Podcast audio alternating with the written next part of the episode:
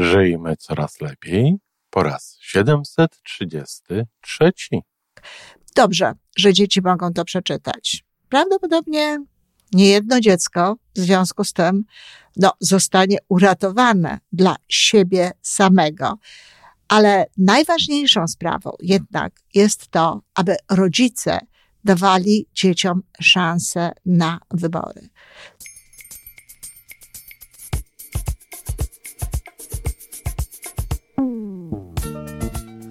Witamy w kolejnym odcinku podcastu Żyjmy Coraz Lepiej, tworzonego przez Iwonę Majewską Opiełkę i Tomka Kniata. Podcastu z dobrymi intencjami i pozytywną energią, ale także z rzetelną wiedzą i olbrzymim doświadczeniem we wspieraniu rozwoju osobistego.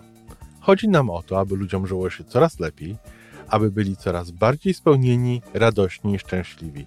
A że sposobów na spełnione życie jest tyle, ile nas, więc każdy musi znaleźć ten swój.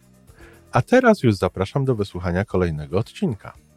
Dzień dobry w sobotę. Witam rodziców i opiekunów dzieci, bo sobota to właśnie taki dzień. Dzień dla opiekunów dzieci.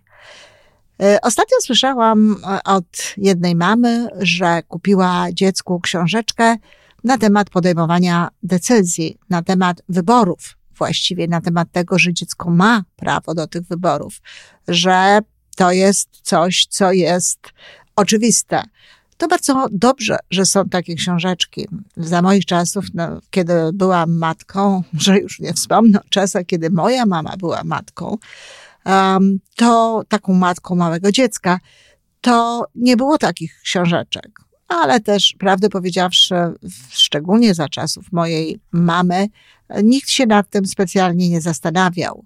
Jeśli ktoś miał taką postawę we krwi niejako, to oczywiście zgodnie z nią działał. Ale dziś wiadomo, że nawet te osoby, które mają dużą potrzebę kontrolowania sytuacji, które mają sposób myślenia powodujący, że martwią się często i bardzo, co jak wiadomo również powoduje, że ogranicza się wybory swoich dzieci i ogranicza się e, w ogóle też e, szansę, jaką one mają, aby wybierać.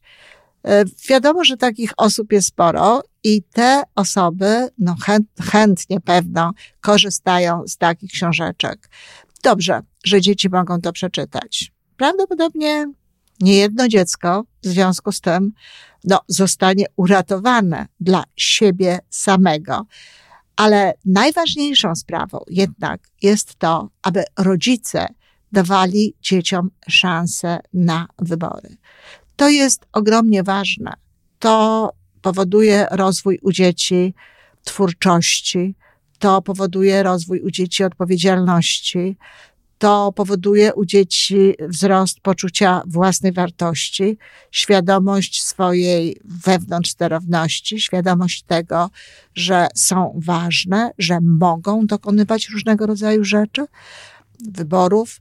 To oczywiście brzmi tak y, sobie niekoniecznie jasno. Nikt się nie zastanawia w tym momencie nad takimi sprawami. Zazwyczaj, e, kiedy ograniczamy dzieciom te wybory, czy kiedy w ogóle nie pozwalamy im wybierać, to robimy to, no cóż, powiedzmy sobie to głośno, dla swojej wygody. Oczywiście wygodniej jest za dysponować dzieckiem, e, dać mu jedną możliwość, e, w związku z czym no, albo ono ją przyjmuje i część dzieci, jak moja starsza córka na przykład, jest taka, że przyjmuje każdy wybór, co hop, hop, hop, hop, hop, wcale nie jest takie dobre potem w przyszłości. No, są takie dzieci, które z tego powodu, że stwarzamy im taką sytuację, są nieszczęśliwe, i w różny sposób objawiają to swoją, tę swoją frustrację. E, kiedy można dziecku dawać szansę na wybory? Od samego początku. Jest takie ćwiczenie, wierzą ludzie w to, że jeżeli ktoś wybierze to, co się przed dzieckiem rozłoży w okresie, kiedy kończy jeden rok, to w ten sposób przewiduje swoją kariery jakby. Jest tam cały szereg różnego rodzaju rzeczy. O, kieliszek nawet, y, różaniec, mm, y, jakieś takie symbole mające no, mówić o zawodzie przyszłości tego dziecka. I wtedy daje się dziecku taki wybór, robi się tego rodzaju zabawę, umówmy się, bo jest to zabawa, tak naprawdę. A czy jest tak w rzeczywistości? Czy jest tak zawsze? Czy dziecko może wybrać jakąś potrawę, na przykład e, to lub tamto? No, ja dopiero w okolicach, dopiero w życiu Weroniki dojrzałam do tego, aby dawać jej wybór i też szczerze powiem, że to moje dawanie wyboru nie było podyktowane tym, że rozumiałam już, że dziecko musi wybierać i że musi się uczyć tych wyborów, ale to była po prostu manipulacja. Weronika nie lubiła e, surówek, nie lubiła żadnych dodatków do mm, drugiego dania. I w związku z tym, wiedząc o tym, że jeżeli powiem, wolisz to czy to, to fakt, że coś wybierze, no spowoduje, że będzie potem to jadła, bo taką miałyśmy umowę. A zatem mówiłam, Weronika, co wolisz, szpinak czy buraczki? Weronika nie lubiła ani szpinaku, ani buraczków.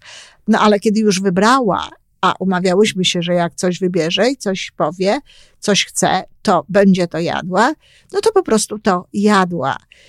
I zresztą, nawiasem mówiąc, jest to dobry sposób. Tak jak powiedziałam, no jest to trochę manipulacyjne, ale manipulacja tym się różni od motywacji, że jest dla, dla dobra dziecka, że jest dla dobra tej osoby. W związku z tym mm, to nie było dla mojego dobra, tylko dla niej wiadomo, że i buraczki, i szpinak są czymś dobrym. E, na to, i, i, no, ale miała te wybory, tak? Miała te wybory. E, Weronika miała charakter, który, po, który, za którym trzeba było podążać. To znaczy, ona domagała się tego, aby jej wybory akceptować. I w końcu osiągała e, te, taką, taką sytuację, na jakiej zależało. Natomiast, jak mówiłam wcześniej, Magda nie. I w związku z tym Magda naprawdę bardzo długo potem nie potrafiła wybierać dla siebie, nie potrafiła wybierać tego, co dla niej było ważne, tylko ogromnie liczyła się z wyborami całego środowiska. Natomiast te wybory dla dziecka są potrzebne. Można je stwarzać w różnych sytuacjach. Można e, komponować e, stroje, nie jeden strój, ale na przykład dwa stroje, wolisz to czy to, chcesz się tak ubrać, czy chcesz się tak ubrać. E, chcesz parówkę, czy chcesz kurczaczka, chcesz kanapkę z serem, czy chcesz kanapkę z szynką. Chodzi po prostu o to, żeby dziecko miało świadomość tego, tak jak mówię, że może wybierać, że jest ważne. Poza tym jak już się coś wybiera, to jest to sytuacja z Weroniką.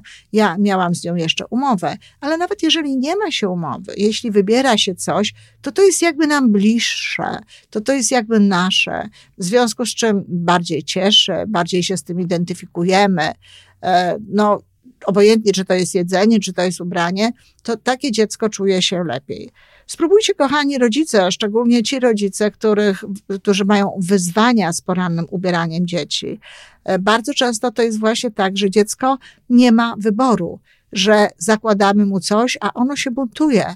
Mówi właśnie nam na różne sposoby, że tego nie chce, czy nie chce czegoś innego. Oczywiście są sytuacje, kiedy tutaj nie ma mowy o wyborach, no bo jeśli jest zimno, to trzeba to dziecko ubrać tak, żeby było ciepło, a dzieci często tego nie lubią, ale we wszelkich sytuacjach, kiedy takie możliwości są, naprawdę warto to zastosować. O wiele chętniej będzie się ubierać dziecko, szczególnie dziewczynki, do przedszkola, kiedy dostaną wybór, niż wtedy, kiedy go nie dostaną. A co tak pytała mnie jedna mama, a ja to akurat doskonale znam ze swojego życia, znam z autopsji. No a co jak ona wybiera bez sensu? Co jak ona wybiera tak, że to nie jest gustowne, że to nie jest ładne? Nic. Pozwolić jej na to. Ja nie pozwalałam na to mojej Magdzie, nie miałam tak, takiego pomysłu. Wychodziłam z założenia zupełnie niesłusznego, że jeśli będę ją ubierała w zgodzie z pewnymi kanonami estetycznymi, to będę w niej wyrabiać to poczucie estetyki. No, poczucie estetyki wyrobiłam. Mm, e, czasami żartobliwie mówi mi dzisiaj, że skarpetki muszą jej pasować i to nie tylko chodzi też o skarpetki, ale również o rzeczy, których nie widać. I to jest może dobre, może fajne. Ja tak funkcjonuję e, grubo ponad pół wieku i, i, uważam, że jest to zupełnie dobre. No, ale e, jeśli chodzi o twórczość, jeśli chodzi o taką, o rozwój tej twórczości, o pomysłowość, no to y, pomysłowość może nie w, nie w charakterze rozwiązywania problemów, bo tutaj jest e, e, zupełnie inaczej, ale taką właśnie tworzenie pewnego rodzaju nowych jakby wzorów estetycznych, czy nowych jakichś układów estetycznych, e, to podejrzewam, że mogłam jej tutaj nieco zaburzyć sposób patrzenia na rzeczywistość. E, moja córka najchętniej ubiera się w szary, biały, czarny. E, to tylko ja właściwie, odkąd przyjechałam tutaj, wprowadzam jakieś kolory w jej życie. I myślę, że jest to efekt po prostu właśnie takiego braku e, do własnego, indywidualnego stosunku do tego, jak się chcemy ubierać. No inaczej jest z Weroniką, ale też Weronikę inaczej traktowałam. Jeśli chciała się ubrać w coś, co zupełnie mi się nie podobało.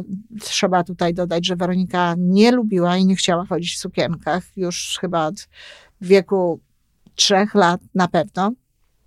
I robiła po prostu to, co chciała w kwestii strojów. A muszę powiedzieć, że to widać również na niej dzisiaj dalej, nosi tylko spodnie, ale mm, naprawdę widać, że tej fantazji, w ubieraniu swojego ciała ma jakby więcej. E, często widuję coś, czego nie widziałam w Polsce, ale tutaj bardzo często widuję szczególnie ojców e, paradujących, bo tak można powiedzieć, z dziećmi, dziewczynkami przeważnie, które są ubrane niesamowicie. Widać, że to one same po prostu wybrały sobie ten strój, że to one same chciały w taki sposób do tego podejść i to jest piękne, bo to też jest wybór. Czy dziecko przez to nie będzie kształtować sobie zmysłu estetycznego? Nie. Na pewno nie wpłynie to na zmysł estetyczny, może to wpłynąć tylko na rozwój, jak mówiłam wcześniej, takiego bardziej otwartego, bardziej twórczego stosunku do y, estetyki. Natomiast y, jeśli w domu utrzymana jest y, pewna konwencja estetyczna, jeśli my same jesteśmy ubrane w jakiś sposób, który uważamy za estetyczny, to na pewno dziecko to gdzieś wchłonie. E, osobiście uważam w tej chwili, że najlepszymi wzorami estetyki są muzea i są miejsca, w których się, gdzie są, są piękne różnego rodzaju wystawy i tak dalej, a nie sposób, w jaki się ubieramy, dlatego że współczesny świat, no cóż, niekoniecznie tutaj e, e, operuje wzorami estetyki i dlatego pytanie, czy warto się w ogóle tym zajmować. Warto się natomiast zajmować pozwalaniem dzieciom na dokonywanie wyborów, na stwarzanie im różnego rodzaju możliwości od samego początku, żeby mogły wybierać to czy to. Decyzja nie jest łatwa i czasami w tym momencie, kiedy stawiamy te dzieci przed wyborem, no może minąć trochę więcej czasu, niż by go minęło, gdybyśmy to załatwili sami, swoją decyzją. Ale pamiętajcie, kochani, że potem w życiu te dzieci będą musiały wybierać, że potem w życiu te dzieci będą musiały decydować. W związku z czym podejmowanie decyzji powinno być dla nich normą regułą, czymś absolutnie zwyczajnym i codziennym. Niestety, bardzo często jest tak, że właśnie długo, długo tego wyboru nie mają, a potem dziwimy się, że nie potrafią wybierać, nie potrafią podejmować decyzji, czy nie potrafią stać po prostu za tym, co wydawałoby się, że jest dla nich ważne. A zatem książeczki, tak, bardzo pięknie, one na pewno pomagają. Można je czytać razem i jeszcze do, dodatkowo do tego coś dołączać, rozmawiać, tłumaczyć, ale nic nie zastąpi sytuacji rodzicielskich, w których dajemy, rodzinnych, w których dajemy dzieciom szansę na ćwiczenie wyborów, na ćwiczenie podejmowania decyzji i na zrozumienie, że w życiu jest wiele możliwości. Bardzo dziękuję.